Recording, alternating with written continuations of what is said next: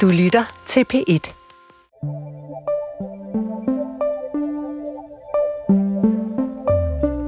Goddag igen. Jeg hedder Birgitte Possing, er Dr. Fil, professor emerita i historie og etnografi, og efter 40 års tro tjeneste i staten som leder og forsker, er jeg nu fri forsker og forfatter. Danmarks Radio har her i vinter æret mig med Rosenkærprisen, og som tak giver jeg en håndfuld foredrag og et interview om motivation og metoder her på P1 under titlen Et andet blik på magt og demokrati. I de to første foredrag talte jeg om en håndfuld af de pionerer, der banede vej for kvinders adgang til magten i uddannelse, videnskab, politik og erhverv i Danmark. I dagens det sidste foredrag fortæller jeg om baglandskvinden Laura Jacobsen, der spillede en større og helt anderledes rolle end hidtil set bag Brygger Jacobsens og Carlsbergs succes med øl, industriudvikling og maskinvirksomhed. Og jeg fortæller om, hvordan hun var skrevet ud af historien, måske bevidst. Så vidt jeg husker, var det litteraturprofessor Hans Hertel, der introducerede begrebet baglandskvinder. Det gjorde han, da han roste det store opslagsværk Dansk Kvindebiografisk Lexikon, som udkom for 20 år siden i fire bind. Vi var en håndfuld forskere, der med det værk satte lys på og nyportrætterede godt 1900 pionerkvinder i dansk historie. Mere end 60 af dem havde været glemt eller var med vilje skrevet ud af vores fælles historie. Det var de, på trods af, at de alle inden for hver deres felt havde haft afgørende indflydelse på og plantet rødder til blandt andet vores kultur, kunst, videnskab, politik, erhvervs- og organisationsliv. Men med rette mindede Hertel så om, at fortællingerne om kvinderne bag de store mænd i historien også burde frem. Det kunne vi kun tilslutte os, men jeg gjorde ikke noget ved det, for jeg havde meget andet at se til dengang.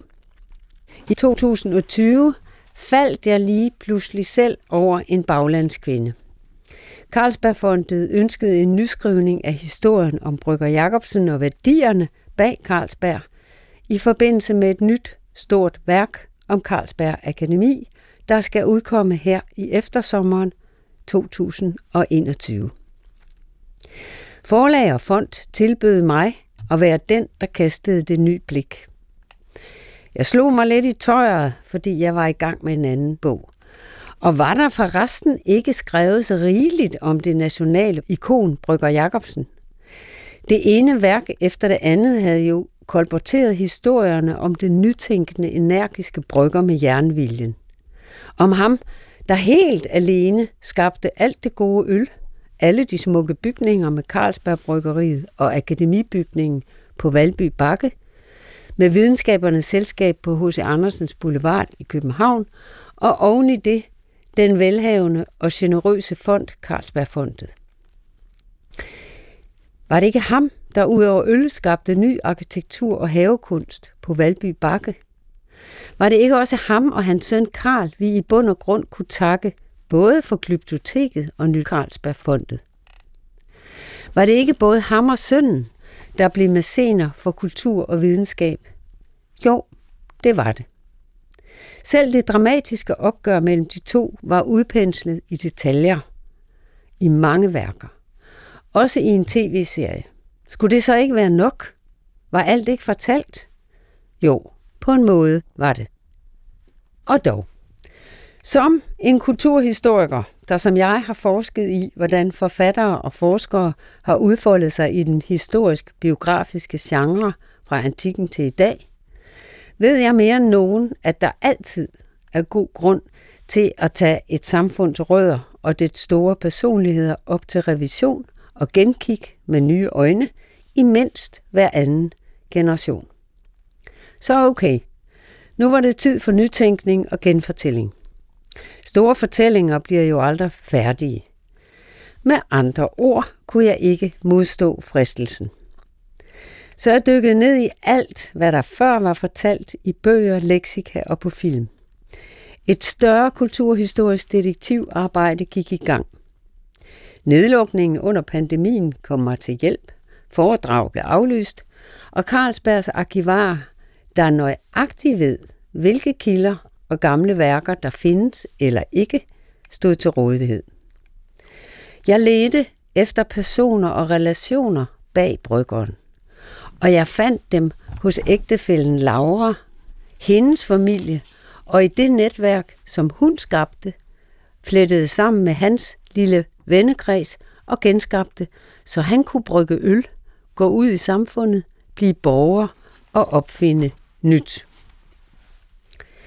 Nu kunne jeg se, at de kendte fortællinger om en af Danmarks største, mest magtfulde og mest indflydelsesrige industrier og fonde var skævt fortalt. Som om det hele var skabt af en mand, en ensidig, urokkelig stenblok, som nogen havde kaldt ham. Men det var kun den halve sandhed. For det første kan en stenblok ikke bevæge noget. Han var hidtil fortalt meget lidt komplekst. For det andet havde hustruen Laura Jacobsen haft en afgørende betydning for, at det hele blev til.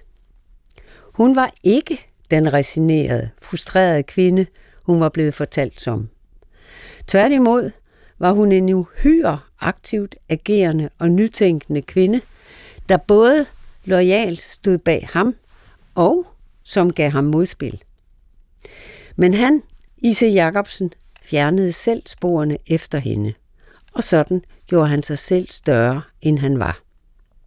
Hans motiv eller motiver kender vi ikke.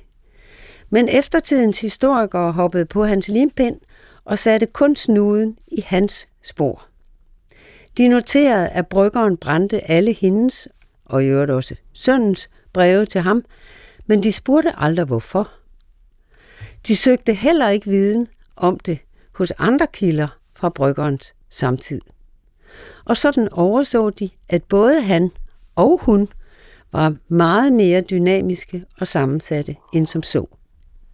For det tredje ved vi som forskere efterhånden, at en person kan gøre meget og tage mange initiativer, men umuligt kan forløse et behov i tiden uden andres hjælp. Og det gjorde det samlede Carlsberg brand af industri, politik, videnskab og efterhånden også kunst, kultur og arkitektur. Det banede nye veje og udsyn for resten af det Danmark, der i 1800-tallet havde rejst sig fra fattige og introverte tider. Derfor søgte jeg, og jeg ledte, og jeg søgte efter de netværk, som både han og hun måtte have brugt for at gøre først deres hjem i Brolæggerstræde, siden på Valby Bakke og i pragtboligen der fra 1850'erne, til et samlingssted for tidens toneangivende kredse fra Danmark og udlandet. Der måtte findes en forklaring. Og jeg fandt den. Jeg fandt den i de netværk, de begge to hæmningsløst udnyttede under deres sociale opstigning. Det gjorde, og de gjorde Carlsberg til et europæisk kildevæld, et kraftcenter, ikke bare for bryggeri, laboratorie og videnskabsudvikling, men også for en banebrydende udvikling af have, arkitektur, billede og skulpturkunst. For en virksomhed uden sidestykke, hvor de rundhåndet gav fædrelandets bedste mænd og kvinder gaver tilbage igen. Det begyndte for den begge to med lysten til at lære. Jakob Christian Jacobsen blev født i 1811 som den eneste søn i en bryggerfamilie i Brolæggerstræde i København, to år før Danmark gik falit i 1813. Købmandsdatteren Laura Holst blev født otte år senere som ældste datter af tre i det nordjyske Tisted.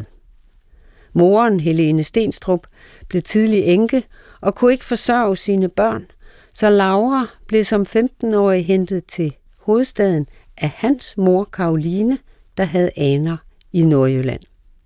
Ringen besluttet, og Laura skulle hjælpe til i bryggerfamiliens hus og voksne husholdning. Og hun skulle selv lære noget. Men hun gjorde meget mere.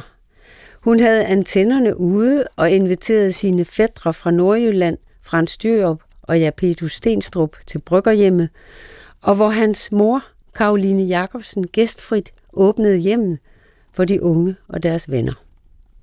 Her skabte de en kreds, der diskuterede, ivrigt opsøgte og delte deres ny viden. Viden om natur og sundhedsvidenskab, filosofi, historie, sprog, kunst og kultur. Faggrænserne var ikke så skarpe dengang. Nordjyderne var taget til hovedstaden for at gå på universitetet, lære og skabe nyt. Og der kom flere til, imens Jakob Christian og Laura giftede sig i 1839. Året efter fødte Laura en søn, der døde som spæd. Men året efter igen fik de Karl som deres eneste barn. Men herfra gik det stærkt. Familien lagde nu spirene til de netværk, der senere kom til at ændre København og Danmark fra enevælde til demokrati, fra fattigt lavsvæsen til industri, videnskab og økonomisk vækst.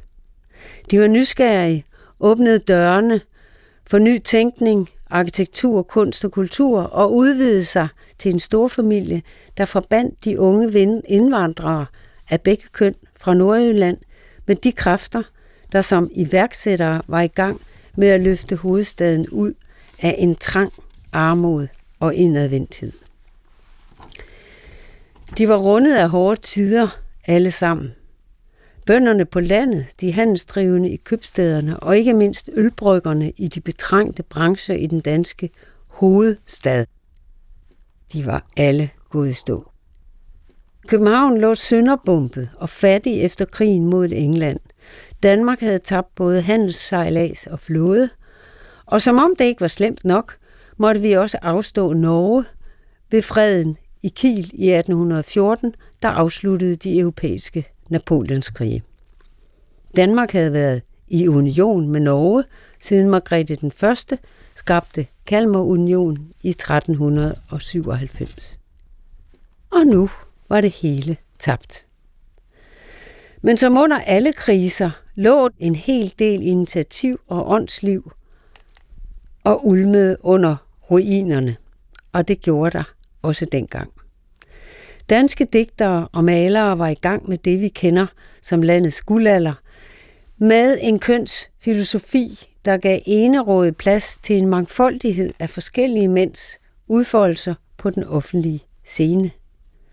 Deres store armbevægelser, trang til at træde nye stier og til at se ud af, blev en maskulinitetsmarkør i samtiden. For de fleste kvinder var det omvendt. De blev spærret inde i hjem og familie. Det var tidsåndens markør for kvindelighed at se indad og tage sig af sjælen, ægtemænd, moderskab og børnene i hjemmet. Og nu blev kvinder bundet til en plads i livet som mødre og muser, ikke som mennesker med pen, pensel, penge, positioner eller prestige. Ikke som grundlæggere af noget nyt, som kvinderne i to generationer efter dem, dem der kom frem under det moderne gennembrud. Det er værd at huske på, at de dengang mødrene var højt respekteret. Man har kaldt det moderlighedens århundrede i 1800-tallet. Laura og Ise Jacobsen blev voksne i den her tid, hvor de ydre offentlige initiativer lå hos mænd, og de indre private liv blev styret af kvinder. Men det skulle ændre sig, også i deres tid, og Laura var med til det. Isa Jacobsen overtog sin fars bryggeri, udviklede nye produktionsmetoder og rent bayersk øl og rejste Europa rundt, mens han skabte et fagligt netværk der af bryggere og videnskabsfolk, der kunne hjælpe ham. Med lån og rådgivning fra begges ungdomsvenner købte han den store grund på Valby Bakke og anlagde et hidtil uset eksotisk haveanlæg med træer og buske fra hele verden, tegnede sine nye bryggerier og familiens smukke bolig med klassisk kunst og moderne udstyr, og fik det hele rejst, mens han nedkært fulgte med i, at arkitekter og byggeledere fulgte hans anvisninger. Han var også aktiv både i borgervæbningen og i det politiske liv i Københavns borgerrepræsentation og på rigsdagen i det spirende demokrati. Alt ønskede han gjort til fuldkommenhed. Han havde en energi og et jernhelbred, som var svært at leve op til. Men Laura Jacobsen gjorde det på sin måde. Moderligt, men også nytænkende. Mens han stod for alt iværksætteriet, holdt hun sammen på bryggerivirksomheden, sørgede for pengesagerne og en omsaggribende velgørenhed, der var forløber for Jacobsen familien senere etableret med sin virksomhed. Sammen gjorde de sig til en af landets mest velhavende familier. Men det var hende, der rådgav bestyrende. Hende, der bespiste det voksende bryggeri, arbejder og folkehold. Hende, der forsøgte at opdrage deres stammende og restløse søn. Hende, der trak læsset i dagligdagen og sørgede for den konstante strøm af gæster i hjemmet.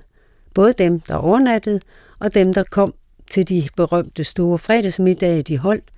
Først i Brolæggerstræde, siden i Carlsberg Villagens flotte festsal. Med ni retter og musik til maden. Hun tog gæsterne med i teatret og på museer i tide og utide. Hun sendte husets unge piger til sang- og klaverundervisning. De unge var hendes nordjyske slægtninges døtre, der skulle lære, hvordan de organiserede indkøb, førte regnskaber, lavede mad og menuer, etiketterede vin, modtog gæster, dækkede bord, vaskede, strøg, læste aviser, romaner og lærte at forstå sig på kunst og kultur og konversere om filosofi og de nye videnskaber samtidig.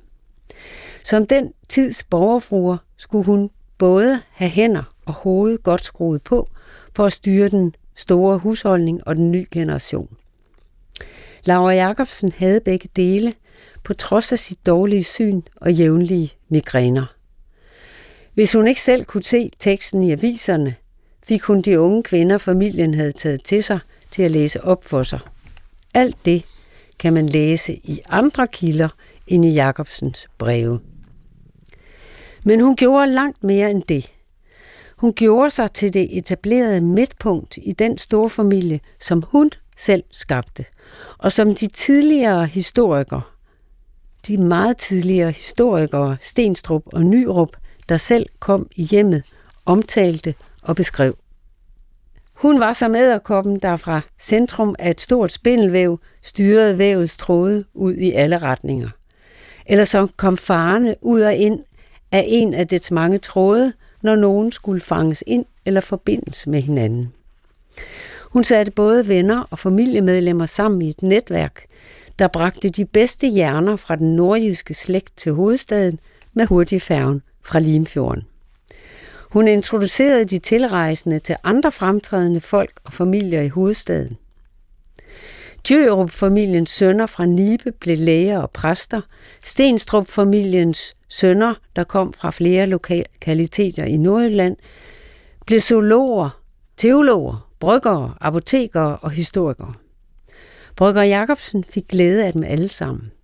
Og han fik også glæde af, at hun fik begge familiers døtre gift med hans bestyrere, faglige kolleger eller venner. Hendes egen søster blev gift med en af dyrbrødrene og flyttede ind på Carlsberg. Laura Jacobsen bragte dem sammen, og hun sendte dem videre, som ikke passede ind i selskabet.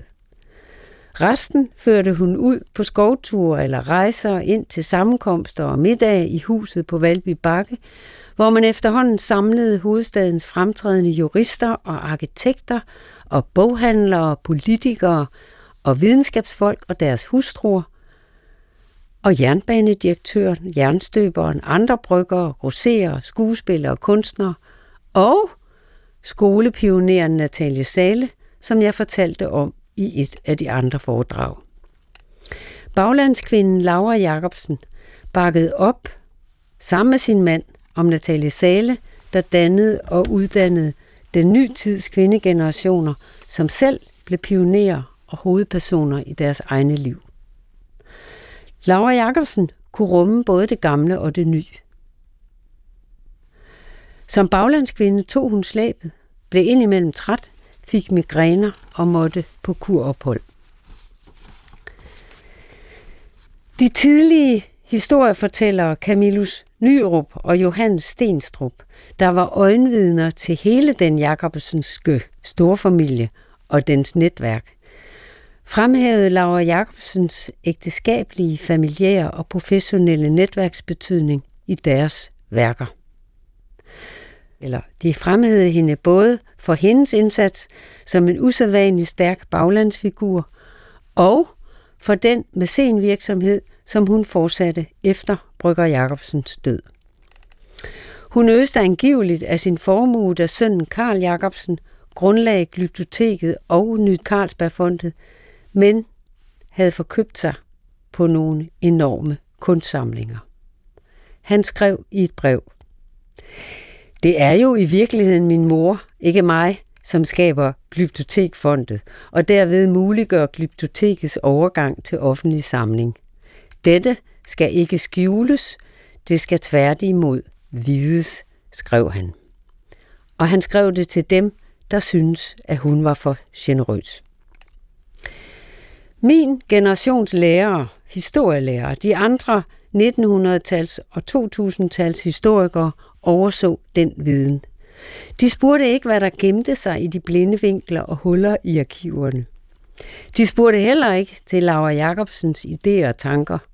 De var ikke optaget af, hvilke spor hun satte sig i den store historie. Og sådan kan historieskrivning gå tilbage i stedet for fremad. Men nu er vejen banet, så den kan gå frem igen, og nye generationer af kulturhistoriske detektiver kan gå på jagt efter bedre balancer i vores kulturelle rødder. Spørgsmålene står nemlig stadig og dirrer. Hvorfor kasserede Ise Jacobsen sin kones breve, idéer og syn på verden? Hvorfor fulgte de andre i hans spor? Han og hans samtidige institutionsgrundlager dokumenterede i kæmpe store arkiver deres liv og færden for eftertiden. Men han gemte kun sine egne spor. Han tog alene hele æren for familiens succes. Hvorfor det? Nogle af svarene kan læses i den kommende udgivelse fra Carlsberg. Andre vil først dukke op med en ny afdækning af de store netværk, som både Bryggeren og Laura Jacobsen skabte. Store fortællinger stopper aldrig. Jeg hedder Birgitte Possing. Det var det sidste af mine Rosenkær foredrag, der har lagt et andet blik på historien om magt og demokrati. Tak fordi I lyttede med. Birgitte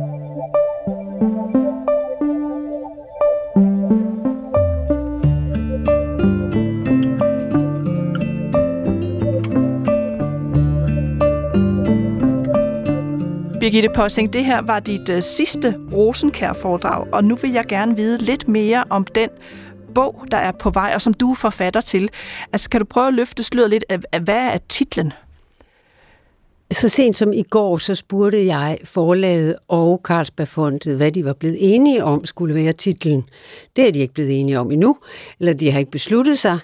Sagen er den, at det her er en bestillingsopgave, jeg har fået fra forlag og fond til at nyskrive fortællingen om Brygger Jacobsen og, øhm, og, og det hele det netværk bag ham. Og det udkommer i en meget stor, flot, et stort, flot værk, som Carlsbergfondet udsender efter sommerferien, i anledning af, at man restaurerer hele Carlsberg Akademi, altså den gamle hovedbygning, som også har været æresbolig for forskere.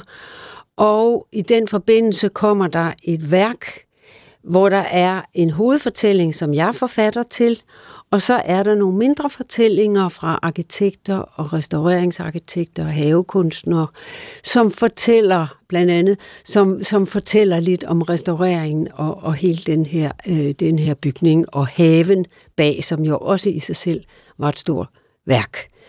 Og kan du øh, også løfte lidt af øh, sløret her, sådan ganske kort med, hvor meget Laura Jacobsen kommer til at fylde i, øh, i bogen? Meget. Det er simpelthen en nyskrivning af den Danmarks historie, der handler om Brygger Jacobsen, øh, hvor jeg har vendt alle kilderne om og fundet nogle nye og søgt spørgsmål på, hvordan, hvil, hvilke netværk stod han på, hvilke relationer havde han.